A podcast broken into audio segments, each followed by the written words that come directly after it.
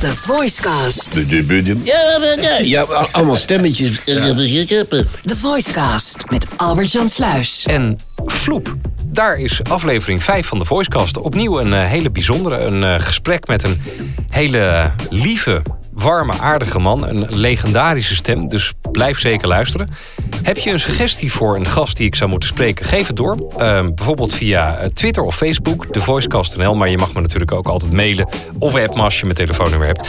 Ehm, en volg de Voicecast in je favoriete podcastplayer. Druk even op abonneren, dan blijf je altijd op de hoogte van nieuwe afleveringen. Daar gaan we. De Voicecast. Voice-over en stemacteur Albert-Jan Sluis spreekt met collega's uit het vak. Deze keer Arnold Gelderman. Ik ben in het eh, prachtige Loenen aan de Vecht. En echt letterlijk aan de Vecht. Thuis bij eh, Arnold eh, Gelderman. Ja, een legendarische stem in mijn ogen. Met een carrière die meer dan een halve eeuw omspant. Bekend van heel veel rollen. Natuurlijk ook acteur in theater. stemregisseur niet te vergeten. Dat is ook een heel belangrijk onderdeel van je werk.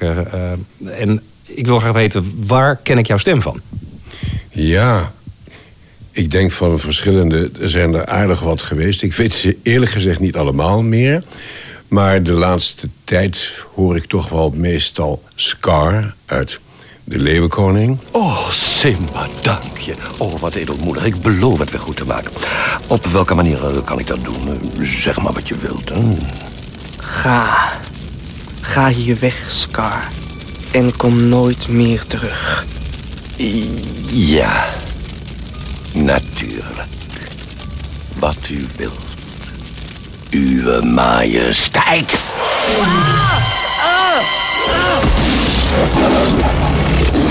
Lumière uit De Belle en het Beest. En nu, vergeet al uw zorgen, ga lekker zitten, want de eetzaal biedt u met groot genoegen aan. Uw diner. Robin Hood. Eh, en oh ja, bijvoorbeeld K, de slang in Jungle Book. En voor de rest, ja, ik heb dus erg veel gedaan. Maar ik, ik, ik weet het eigenlijk allemaal niet meer, omdat het zoveel is. Het komt heel pedant over, maar zo bedoel ik het niet. Ik kan me goed voorstellen. Ja, en erg veel series ook gedaan. Ja. Van in, in DuckTales. Eh, kijk, ik heb voornamelijk geregisseerd. Maar zo nu en dan was het zo dat... eh,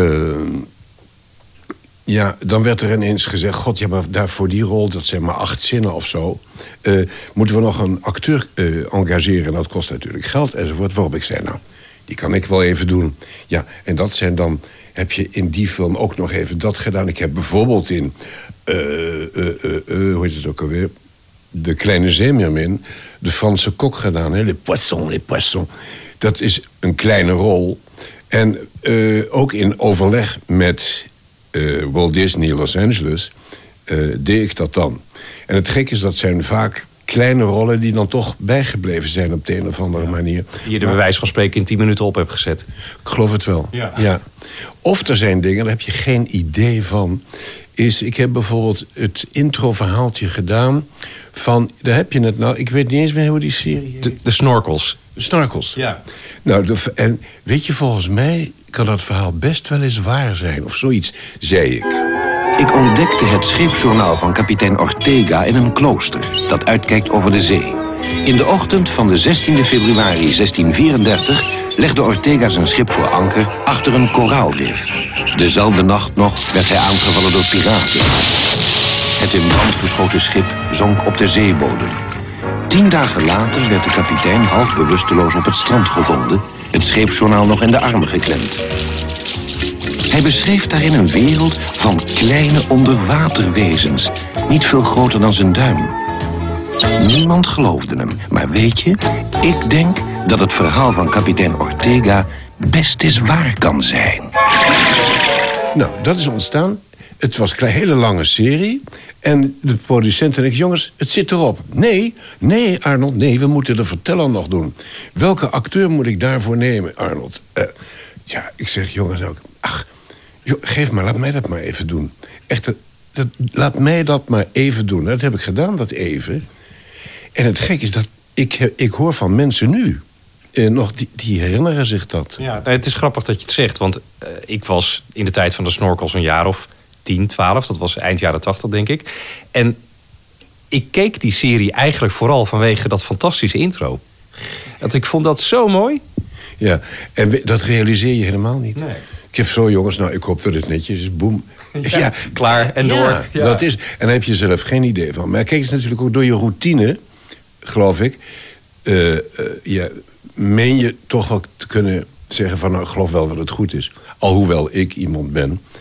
Als ze mij dus vragen, wil je dit eh, zelf inspreken zonder iemand erbij? Dat vind ik. Ik wil altijd iemand hebben die mij op mijn vingers stikt. Van Arnold, het kan sneller, het kan leuker, het kan langzamer, eh, noem maar op. Eh, dat is een gok hè, die je doet zo nu en dan.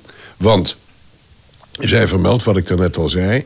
Ik heb natuurlijk wat stemmen gedaan op verzoek, meestal van Amerika zelf. Maar ik heb voornamelijk geregisseerd. Ja. En eh, vaak was het, het regisseren is ook vaak zo.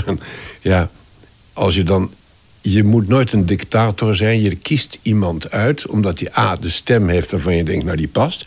Die moet wel heel erg dicht bij het Amerikaanse geluid zijn. Vaak is het zo, dat heb ik meegemaakt. Bijvoorbeeld met eh Aladdin. Daar heb ik uiteindelijk, uiteindelijk gewoon... ik wilde Pierre Bokma daarvoor hebben.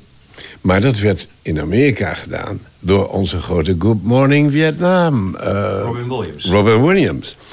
Nou, en dus ik stuur alleen ter goedkeuring het geluid van Pierre Bokma op.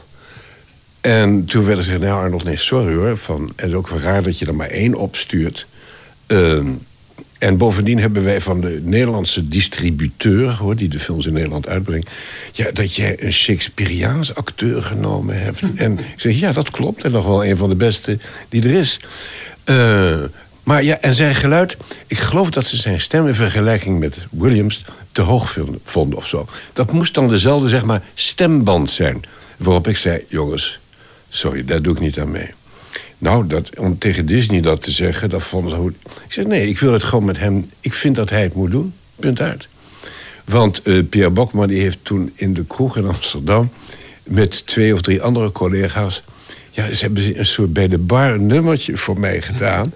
en eh, daarin deed, Rob, daarin deed eh, Pierre collega's na. Dat kon hij dus ontzettend goed. Nou, en de, de rol van Genie in, in de geest, dus die uit de fles komt, is dat. Die doet allerlei verschrikkelijke verschillende stemmen. En dat kon hij ontzettend goed. Dat is de reden waarom ik hem dus toen eh, genomen heb. Ehm, Hoe is dat afgelopen? Want dat, dat weet. Ja, oké. Uiteindelijk, ja. ja, Oh ja, toen heb ik te horen gekregen eh, van eh, hele discussies door de telefoon. En toen zei Blake Todd, heette die man, dat was een soort, ja, mijn baas, maar dan in Los Angeles. Die zei dat, nou, we hebben al zo lang samengewerkt. I trust you. En toen kreeg ik de beroemde kreet te horen. Maar als het niet goed is, it's your funeral. En dat blijf je bij. Ja. Dus maar dat- is Amerika ook, hè? Ja, Amerika is wat dat betreft keihard. Ja. Ja, ze laten je niet heel. Nee. Nog even terug naar jouw rollen. Want ik wil ook wel even weten wat eh, je meest dierbare rol is. Dat is zo moeilijk. Kijk, het is hetzelfde als jij mij zou vragen... wat is jouw dierbaarste componist? Nou, vandaag dan. Ja, vandaag, dat Ja. is het. Ja, vandaag denk ik, eh, ja, eh, denk ik even dat ik Lumière... Maar ik denk dat ik Morgenskar misschien zeg. Ja. Dat hangt van je stemming. Vandaag zou ik zeggen, goh, eh, geef mij Maler maar. Maar morgen zeg ik misschien, ja, geef mij toch maar Gabriel Fauré. Eh, ja, dat is zo Hoe ben je in dit werk terechtgekomen? toevallig. Eh, het is vaak in het leven, hè. Als je iets echt als een bezetene nastreeft, dan lukt dat niet altijd. Ik werd als acteur gevraagd om te komen nasynchroniseren... eh, bij Harry Gele. Die regisseerde Jungle Book. Of ik die slang wilde doen. De eerste in, dat was 19? Oh god, hier daar heb je het al. Ik ben daar zo slecht in. Heel jaren lang- 60? In de middeleeuwen was Ja. het. het was heel lang geleden. Ja, jaren 60 geloof ik wel. En eh, dat van, van, van... Oh, dat is flauw. Kijk eens in mijn ogen. Hap, hap. Maar goed, eh, door die hap hap, daardoor kwam het overigens. Want ik eh, ben aan het nasynchroniseren. Met Harry Gele naast mij zittend. Die had zelf alles ingesproken. En had daar een geluidsbandje lopen. En zei hij, kijk, zo moet je het doen. Zo moet... En had alles voorgekoud, zeg maar. En, en als je dan even niet snel genoeg of te langzaam was... oh, nee, zeg dat maar. Hij was meteen... Zeg, nee, laat mij nou even proberen bij hem. Als het even niet ja, goed genoeg kon... dan had hij al meteen een andere zin klaar. Dat was ongelooflijk, hoor, die, die Harry Gele. Echt een kunstenaar op dat gebied. Maar goed. Ik ben daar bezig en op een groep met zie je beeld... die slang die kronkelend uit de boom komt naar Mowgli, geloof je, dat kindje? Ja. En dan gaat die bek van die slang... die gaat twee keer achter elkaar open, maar zonder geluid. En je weet gewoon, hij wil dat kind opvreten. Hè? Want het is, het is de, de sympathieke gemeenerik die je toch wel leuk vindt ergens. En van, van kijk eens in mijn ogen. En dan komt die kronkelend dichterbij, gaat die mond op. En toen deed ik ineens, hé hey Harry, wacht, ik doe, ik doe wat. Dan ga je gang, doe maar. Dus kijk eens in mijn ogen. En dan... En dat deden ze in Amerika niet. En dat was levensgevaarlijk, want Amerikanen konden meteen zeggen... wat doet hij daar, wat doet hij, dat doen wij toch niet? Nee, nou ja, maar dan moet je gewoon zeggen, doen wij wel. Terwijl het ook juist iets is wat dan zo'n film kleur geeft. En, Ja. en, en het afmaakt eigenlijk. Nou, en wat, dus ik was daar bezig met die rol inspreken. En toen stond er achter het glas in de studio stond, eh, een producent van toen, hoe heet het ook weer, Cine... Oh, niet Cinemeta heet het nu, Metasound. Ja, Metasound. Cinecentrum. Cinecentrum. En na afloop uh, tikte hij me aan en zegt... "Oh, meneer Galman, ik heb u zo bezig gezien. Eh, zou u misschien eens een keer zo'n film willen vertalen... en nasynchroniseren waarop ik lachend zei... nou ja, ik heb het nog nooit gedaan, maar geef maar op. Ik, ja, ik ga eens wat proberen. Ja. Nou, en dat, en dat heb ik gedaan. En dat werd de fluit met zes smurfen. Dat was een soort, daarna kwamen toen echt die hele series, grote series van de smurfen. Nou, en zo is het begonnen. En toen we, voornamelijk films. eh, en toen ben ik begonnen met een eerste Disney, dat heette. Ik ben er slecht in, jongens, maar ik geloof wel dat ik het goed zeg. De Black Cauldron, de, de, de, de, tover, de toverketel. Ja. Eh, en toen, ja, toen kwam wel de ene. Disney kwam meestal toen eh, met één film per jaar uit. En toen kwam ook ineens eh, Steven Spielberg. die kwam toen met Fievel. Dat is eigenlijk het verhaal van zijn familie die uit Rusland naar de zoveelste pogrom geëmigreerd zijn via Rotterdam naar Amerika. An American Tale, een avontuur met een staartje. Ja, dat was begin jaren negentig, denk ik, toch? Ja, dat zou kunnen, ja. Ja, dat gaat over dat muisje. Ja. Want de film begint ook, dan zie je het huizen Moskovits, gaat de camera omlaag. Helemaal weer de kelder en dan staat Moskovits. ja, ja. Maar dat was dus DreamWorks wat erbij kwam, eigenlijk. Ja, ik, ja, dat was toen. DreamWorks was nog eens. Toen voor mij is DreamWorks eigenlijk pas later het beeld. De naam DreamWorks is voor mij pas daarna. Ik weet alleen niet meer of DreamWorks toen al bestond. Zal wel. Dat, dat regisseren, eh, deed je dat altijd freelance of was je op een gegeven moment in dienst? Nee, alles altijd freelance. Maar eh, ja, ik deed op een gegeven moment zoveel in studio eh, Cinecentrum of Metasound... dat mensen zelfs dachten van, die studio is toch van jou? maar nee, dat was dus niet het geval. Jouw naam stond ook altijd bovenaan op de aftiteling, kan ik me herinneren. Ja, ja. die stond ja, meestal wel, ja. En Hoe lang eh, was je dan bezig met, met een eh, grote eh, bioscoopfilm? nou, meestal als ik het goed zeg, zeker ruim drie weken. Je had meestal een paar dagen audities doen. Dan had je dus de- een periode opnames. Eh, en dan had je eh, de eindmix van de film. Dat is toch wel ook wel drie, vier dagen. Ja, en daar zat jij ook bij. Ja, op een gegeven moment wilden ze dat niet. En toen ben ik boos geworden. Want waarom? Ik heb, en dat durf ik nu ronduit te zeggen... ik heb gezegd tegen Amerika... each territory, we zijn geen land, nee, we zijn een territory... deserves its own mix. Kijk, ehm, je hebt hem... Ik noem bijvoorbeeld, weet ik veel, op een, een galop. Iemand zit te paard in een galop. En die praat met iemand naast hem. Dat is een dialoog. En eh, dan eh, zijn daar belangrijke woorden die voor het drama, voor het verhaal belangrijk zijn.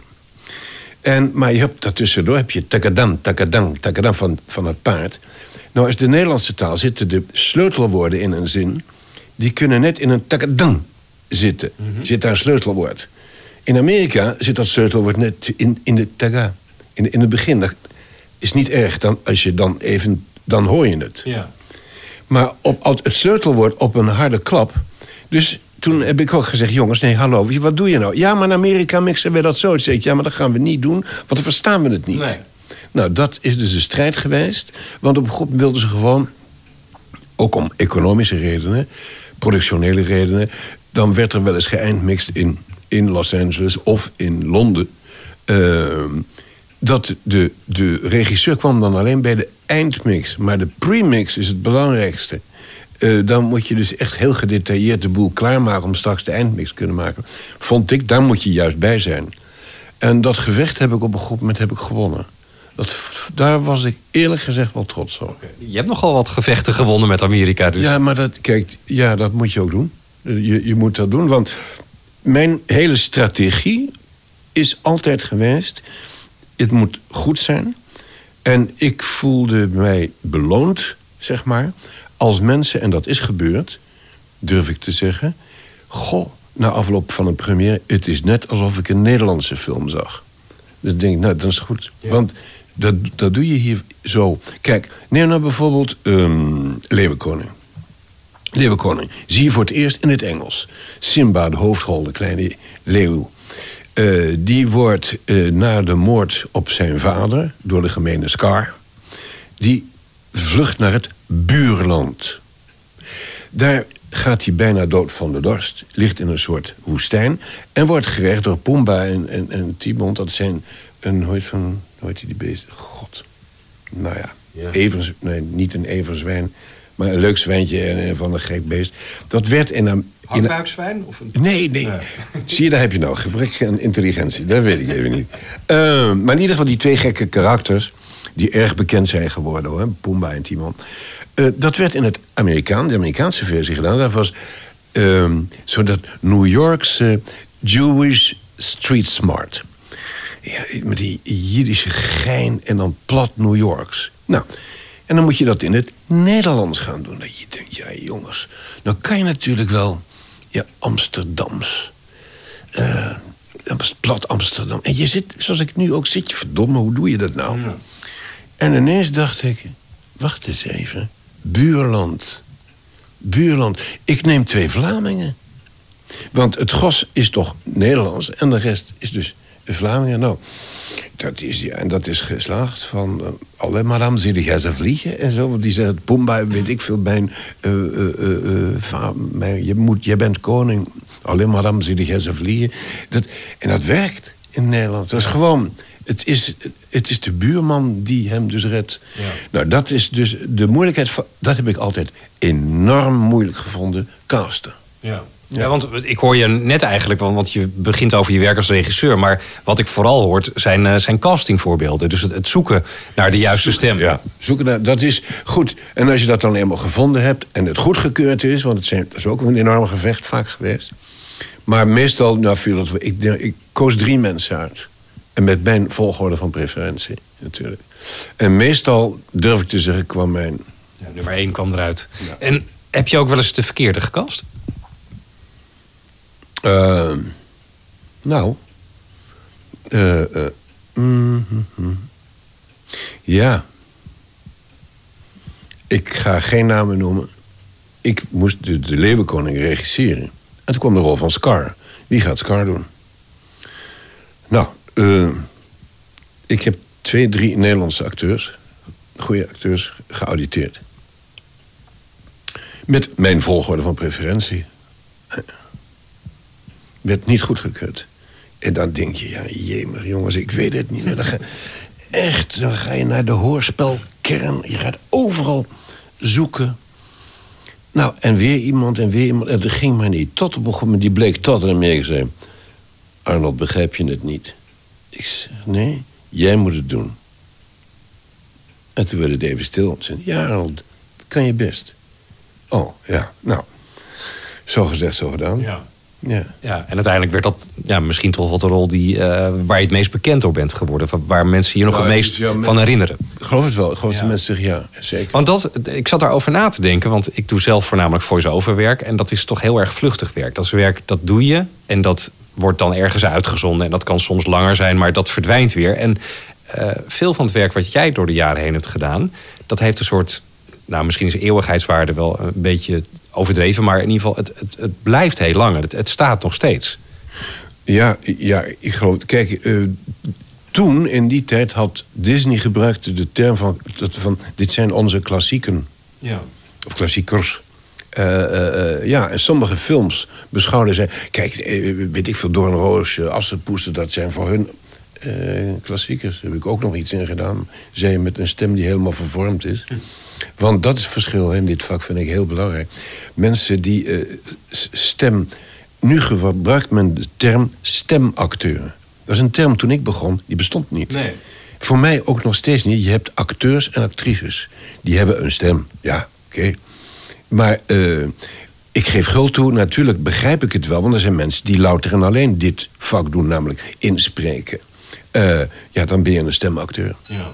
Of inderdaad een, een voice-over.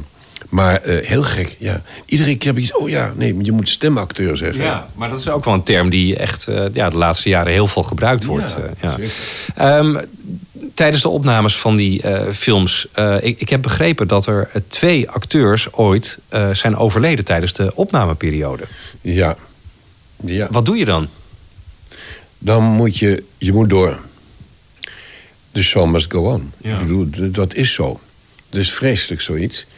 Eh, ja, dat was... eh Twee, twee keer Koen. Kijk, Koen, ja. Ja. Koen Flink? Koen Flink. Maar Koen Flink is, was... Nee, nee, nee. Die, die speelde de, de, in De Leeuwenkoning.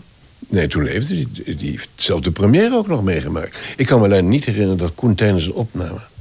Nee. Koen van Vrijbergen de Koning Ja. is... elke s'avonds had ik een opname met hem in eh, die film van die Russische prins. Anastasia. Daar deed hij Rasputin deed hij erin.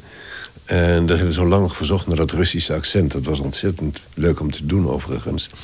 En die moest dus weg, want bij... eh, God, hoe heet die, die productiemaatschappij waar die die serie in speelde? First Floor?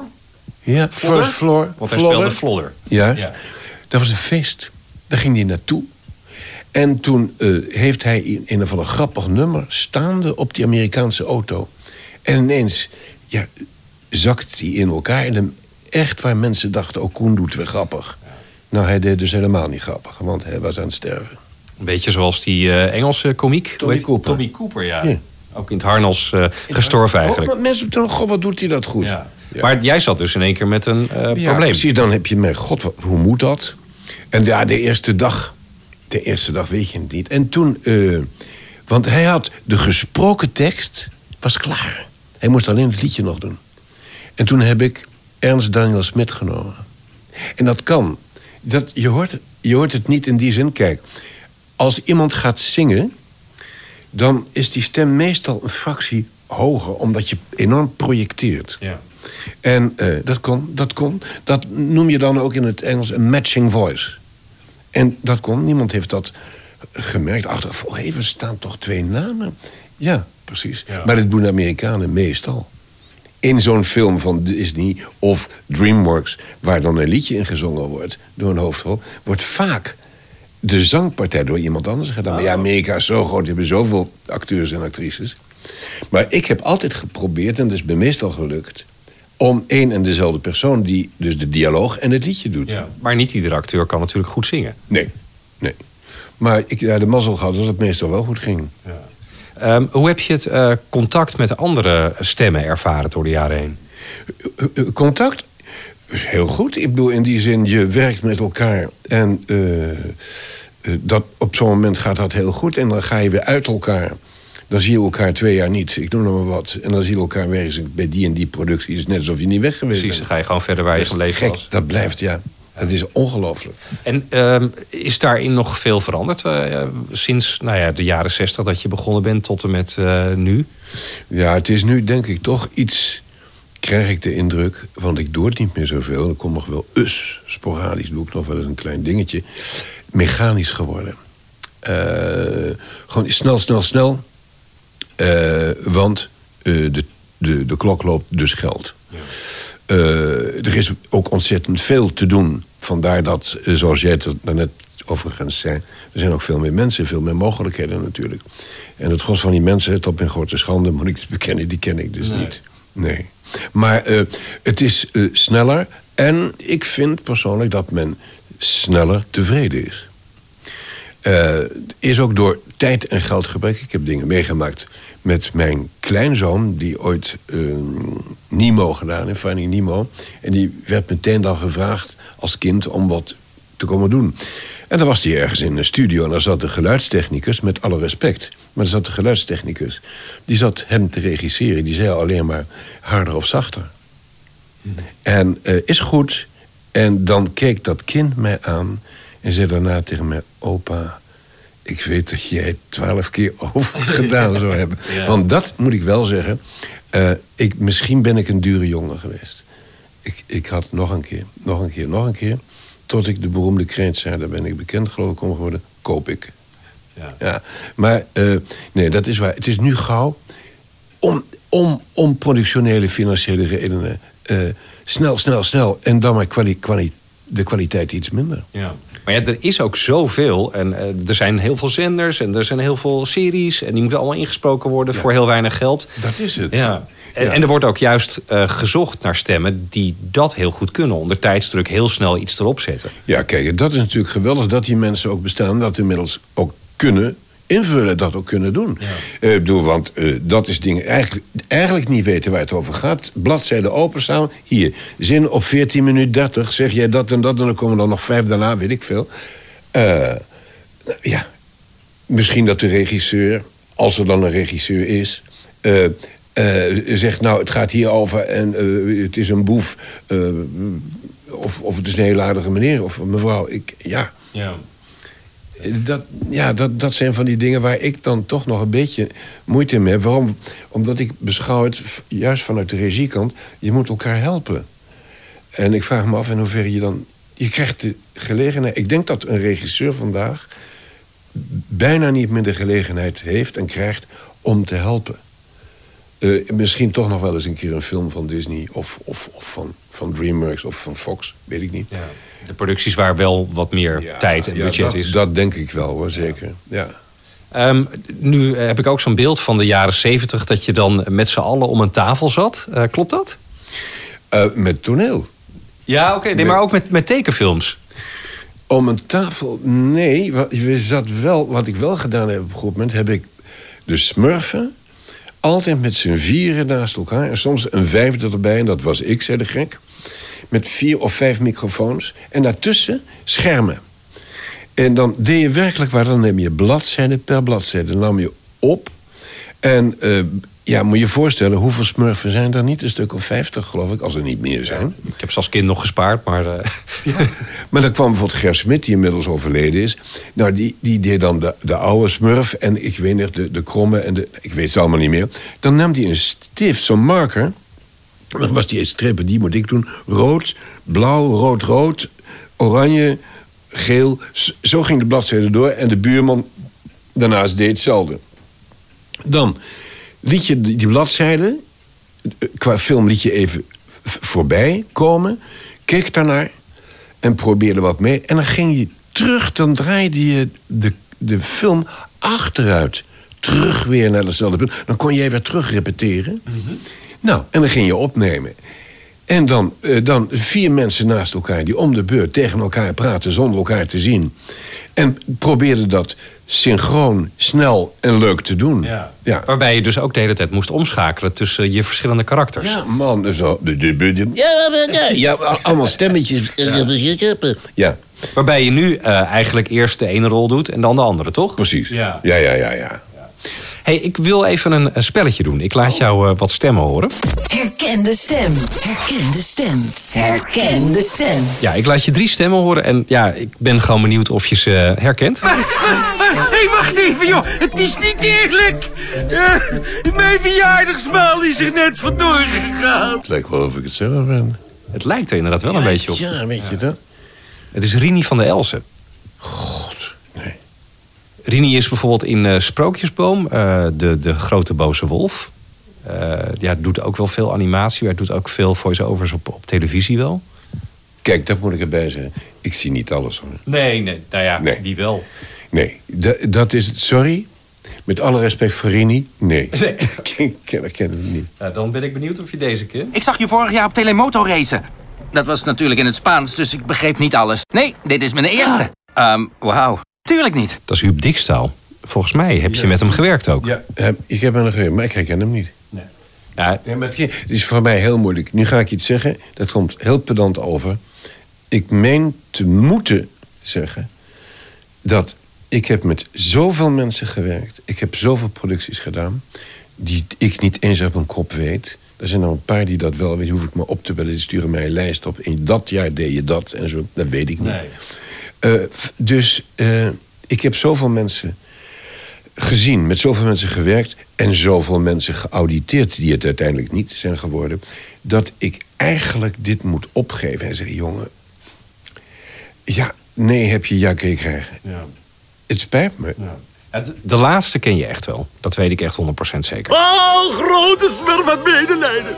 U weet niet hoe Ja. eenzaam ik ben geweest. Paul van Gorkum. Ja. Uiteraard, ja. En die, die heb ik er ook wel eh, ingestopt, omdat eh, er is een soort eh, beeld ontstaan dat jullie elkaars grote concurrenten waren. Oh nee, wat nee, gek. Nee, dat heb, heb ik nooit zo ervaren. Maar jullie waren wel de twee grote regisseurs van de, van de jaren 80 en 90 eigenlijk. En, en ook wel twee hele bekende stemmen. Ja, kijk, Paul heeft volgens mij enorm veel succes gekregen door die rol in de Smurfen die ik hem bezorgd heb over van Gargamel. Ja, Gargamel. Eh, en Paul is dus een, een fractie laat, als ik me niet vergis, begonnen met regisseren. Want hij heeft ook later de Smurfen, daar zijn er nogal wat van gemaakt. Ik heb die eerste serie, eerste anderhalf geloof ik, gedaan. En toen heeft hij dat overgenomen en is verder daarmee doorgegaan. Er zijn, ja, op een goed moment was het. Kijk, ik ben dus ook nog. Daardoor begon ik langzamerhand het seriewerk, niet het filmwerk, maar het seriewerk te verlaten. Omdat ik eh, bij DreamWorks, bij Steven Spielberg, die Me Steven, een hele aardige man overigens, eh, was ik supervisor voor hun producties, maar ook de live-action films. Bijvoorbeeld eh, Saving Private Ryan, moet je je voorstellen, die moet in Duits ge- nagesynchroniseerd worden. Nou, daar moest ik dan bij zitten, drie weken lang, om te kijken of die Duitse acteurs dat goed deden. Dan moest ik, ja, mijn, mijn, mijn first task was to redirect directors. Ja, ik bedoel, daar zit een vakman, daar moet ik tegen zeggen. Nou, vind je dat nou wel goed? Of? Weet je, dat, ja, dat is ontzettend moeilijk hoor, dat te doen. Maar dat is gewoon psychologie. Er moet een supervisor bij zitten. Dan, dat helpt de acteurs op goed moment. Als ze dan zagen dat ik er zat, dan hoorde je acteurs voorbij lopen... en dan hoorde je gang een scheisse, supervisor. Want dan wist ze, dan duurt het langer. Eh, maar daar, omdat ik dat meer... Ik heb, ben dus supervisor geweest voor hen. Dan zat ik meestal in Berlijn, Parijs eh, en Rome. Eh, ook Parijs en Rome. Frans is eigenlijk mijn moedertaal geweest. Nou, en Italiaans, dat is... Ja, Lijkt er erg op. er lijkt er echt op. Dus Ja. Vandaar dat ik dat ga. Daardoor was ik minder in Nederland. En ging dan eh, ja, veel minder eh, in het Nederlands nasynchroniseren. Dus voornamelijk regisseren. Of eens een keer een rol doen. Nee, want dan zat ik weer in een van die drie steden. Meestal. Eh, dat is waar. Dat vergeet ik wel eens te zeggen. Is dat, ja, ja, dan ben je weg. En zodra je in dit vak even er niet bent... Daardoor hebben ook... Kijk, er kan ook een reden zijn... waarom een heleboel mensen daardoor dachten... oh, nou, Arnold vragen we maar niet meer... want die doet het zeer waarschijnlijk niet meer. Ja, Was gewoon even niet bereikbaar. ja, Ja. ja, ja, dat is het. En, en eh, wat het buitenland betreft, heb je nooit, want je spreekt inderdaad Frans eh, heel erg goed, eh, maar ja, Duits, eh, Engels, heb je nooit gedacht van ik eh, ga bijvoorbeeld in Amerika proberen om eh, dit vak eh, uit te oefenen? Nou kijk, wat moet je in Amerika nasynchroniseren? Moet je je voorstellen dat bijvoorbeeld... In, dat Nou ja, meegemaakt. Gewoon regisseren. Ja, maar dat... Bijvoorbeeld Jodie Foster, die actrice. Ja. Die film gaat naar Frankrijk. Moet in het Frans nagesynchroniseerd worden. Wie denk je dat Jodie Foster... wie dat in het Frans doet? Jodie Foster zelf. Die spreekt, Oh ja? ja, spreekt fantastisch Frans. Ze heeft een jaar in Frankrijk gezeten. Maar kijk, voor de rest... in Los Angeles nasynchroniseren... wat ze dus wel doen... is wordt er een bus vol met Mexicaanse acteurs... die in, in een western of in een tekenfilm met westerns... van eh vamonos muchachos, die allemaal brullen, weet je Ja, ja. Ja, maar voor de rest is er eigenlijk natuurlijk niet zoveel... in Amerika na te synchroniseren. Want de, de oorsprong de, komt daar vandaan. ja, het begint met het geluid en dan, daar wordt de tekenfilm op gemaakt daar, toch? Ja, Ja. ja, ja, ja. Eh, zeg ik het goed? Ja, zeker. Ja, het wordt eerst ge- geanimeerd en dan... Ja. Maar er is een eh, Nederlandse acteur, Dieter Jansen. Ik weet niet of je wel eens Ja, met... gehoord, ja. ja, die is eh, volgens mij op een gegeven moment naar Amerika vertrokken... en eh, is best succesvol daar. Ja, maar kijk, dat is geen nasynchroniseren. Dat is meteen de eerste... Moet je zeggen, de, de, de, de rol Ja, maar heb je dat niet willen doen? is nooit bij me opgekomen. Nee. En ook, want die mensen moeten ook geregisseerd worden. Ja, want kijk, het gekke is... Ik heb dus stemmen gedaan, maar ik beschouwde mij altijd als regisseur. Ja. Daarom kom, ben ik hier niet opgekomen. Nee. Heel gek. Eh, ook als ze mij vragen, wat ben jij, zeg ik acteur. Eh, en hoewel ik de laatste jaren heel weinig geacteerd heb. Ja, ik heb nog wel met uh, Willeke van Ommelrooy hebben wij gedaan. Daar wordt het nou geflopt terecht, want het was zo slecht. Het glazen huis. Maar we hebben toch nog vijf of 68 afleveringen van gedaan. Eh, maar ehm, ja, dan je beschouwt jezelf toch als acteur... die daarnaast heel veel eh nasynchroniseert. Zijn er nou, in mijn geval, meestal regie, ja. Ja. Ja, En commercials, want dat heb je ook best veel gedaan. ja heb ik ook gedaan. Er zijn er, is er één geweest die nogal lang geduurd heeft. Ik geloof, als ik me niet vergis, vijf jaar. was Citroën. Nu tot ruim 1700 euro voordeel op de Citroën Difference. model. Waarbij je Citroën echt zo prachtig uitsprak. Maar ja, met je Frans kijk, Het achtergrond. leuke is, dat mag ik eens een leuke anekdote. Ik moest het overnemen van Gijs Scholten. Die, die kon niet meer, die wilde niet meer. Maar in ieder geval of ik het van Gijs wilde overnemen. Nou, prima, goed, leuk. Eh, ik moest het dus op één keer, want hij kon niet. Voilà, dat, hij kon absoluut niet. Hij moest filmen of weet ik veel. En eh, ik ga naar de studio. Nou, ik ga daar zitten. En het woord Citroën komt voor het eerst. En ik zeg dus gewoon van... eh, de nieuwe CV Citroën. Meneer Gallerman, ja, het is Citroën. En toen werd het even stil te zeggen... Jongens, maar het is Citroën. Maar ja, sorry, Frans is eigenlijk mijn moedertaal, maar... En ze geloofden mij niet. En toen heb ik gezegd, weet je, dan gaan we nu even de Franse ambassade opbellen. Nou, en ik vraag of ik iemand kon spreken. Van, ik zit met een geval... Ja, ik heb een beetje problemen met... eh, ja, we zitten hier met de Franse automobielindustrie enzovoort, bla bla bla.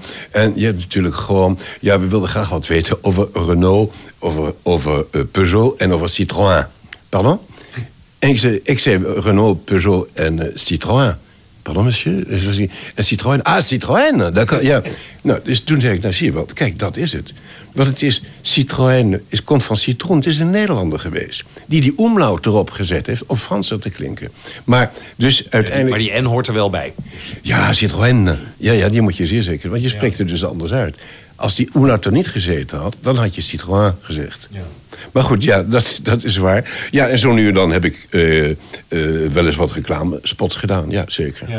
Ehm, de laatste tijd volgens mij niet meer heel veel, toch? Nee, hoor. Dus heel sporadisch. Ja. Maar waar ligt dat aan dan? Eh, ik heb het vermoeden dat dat komt omdat ik eh, een dagje ouder ben en mijn spreekstijl misschien niet helemaal adequaat is aan 2018. Dat ik dus niet meer. eh, ja. De, de, de, de manier van praten anders is. Dat die niet. Denk ik, dat gevoel. eh, Ben je wel goed vindbaar? Voor klanten? Vraag me af. Ik, misschien dat ik, dat, ik, dat ik er wat meer eh, moeite voor moet doen. Ik heb wel eens een keer wat- zo'n stemdemo eh, opgestuurd. Maar ja, er zijn tegenwoordig zoveel mensen die dit vak doen. Zij vermeldt dat ik het ook terecht vind dat de jongere generatie het overneemt. Eh, en dat stemmen van mijn leeftijd... Ja, god, ik ben nu 80, alleen zijn... Ik durf te zeggen dat mensen zeggen... nou, als ik je zo hoor, ze dat niet meteen zeggen. Maar eh, het is wel zo... eh, ja, dat dat een rol zou kunnen spelen. Maar ik geef gul toe, ik prostitueer mezelf niet voldoende. Nee. Nee. Misschien toch eens wat meer doen. Want de prachtige stem van Arnold Gelderman... die ja, wil ik nog steeds blijven horen. Nou, dat is heel leuk om te horen. Dat vind ik erg leuk. Ja, dat, dat heb je ook. Hè. Er zijn mensen die zeggen... Ja, ja je hebt zo'n mooie stem. Ja, dat is leuk om te horen. Maar die stem moet het ook goed doen. Ja. Hè, je kan een prachtige stem hebben... maar dat je denkt, waarom zeg je dat zo? Ja. Ja. Maar die stem doet het nog. Ja, met een beetje hoesten doet hij het wel, ja. Ja, als dat voorbij is elke ochtend, dan eh, nou ja, kun je- zou je er toch weer tegenaan kunnen. Nee, dat valt reuze mee. Wat, wat doe je nu nog aan, eh, aan, aan opdrachten? Niks. Je hebt toch af en toe nog wel wat? Nou ja, eens een keer een, een reclamespot, ja. Of een voice-over eh, voor, voor een natuurfilm of eh zulke soort dingen. En tekenfilms? Nee, amper. Amper om niet te zeggen. Nee. Nee, dat is. eh, En daar heb ik echt wel te kennen gegeven van. Goh, ik zou het best leuk om vinden, als er nog wat is, om nog eens wat te doen. Maar ehm, misschien dat ik niet genoeg zanik. Ja, Of moet er gewoon weer zo'n opvolger komen van eh, een, een, film waar je alles in gespeeld hebt. En dat ze je gewoon terugvragen voor diezelfde rol. Ja, dat, ja, dat zou ze moeten doen, wellicht. Ja. Dat Scar nog eens een keer nodig is. Ja, nou dat is gebeurd, geloof ik. Maar dan, dat krijg je ook al. Dat heeft, toen heeft iemand anders het gedaan. Ah, oké. Ja. Ja. En, en dat is niet, dan denk ik, omdat ik er dan niet was. Want als ze je echt willen hebben, nou, eh, dan laten ze je uit Berlijn of waar dan ook overkomen. Ja. Denk ik, zeker. Ja, ik heb daarentegen heb ik wel wat natuurlijk ook in, in Parijs en in, eh, en in Berlijn gedaan. Ja. Wat, dat heb ik van moeder natuur meegekregen. Ik ben nogal, in het Frans natuurlijk in het bijzonder... maar ik ben tamelijk goed in met talen zonder... maar dat vraagt me niet naar de grammatica. Nee. Nee. Dat is voor een, eh, een stem ook niet al te belangrijk, toch? Als het maar goed klinkt. Ja, ja, zeker, zeker, ja. Arnold, ik wil je bedanken. Ik eh, vond het een prettig gesprek, dankjewel. Dat was wederzijds. Ik vond het leuk om te doen. Oké. Dit is de Voicecast. Wat een bijzondere man en wat een prachtige stem. Ik hoop dat we echt nog jarenlang van het eh, prachtige geluid van Arnold Gelderman mogen genieten. Arnold, dankjewel voor het eh, fijne gesprek. En ja, we hadden nog heel lang door kunnen gaan, want Arnold zit echt helemaal vol met ja, de meest mooie anekdotes. Op het moment dat ik op stop had gedrukt, kwamen er ook nog een heleboel. En ja, we hadden echt uren kunnen vullen, maar eh, ja, eh, je weet hoe het gaat. Volgende afspraak, haast, haast, haast. Dus nou ja, misschien moet ik nog een keer teruggaan. Eh Arnold, dankjewel. Ehm wil je reageren? Doe dat eh, via eh, Twitter of Facebook, de Voicecast.nl of eh, mail, app, weet ik veel wat. En vergeet de Voicecast natuurlijk niet te volgen. Dankjewel voor het luisteren en graag tot de volgende keer.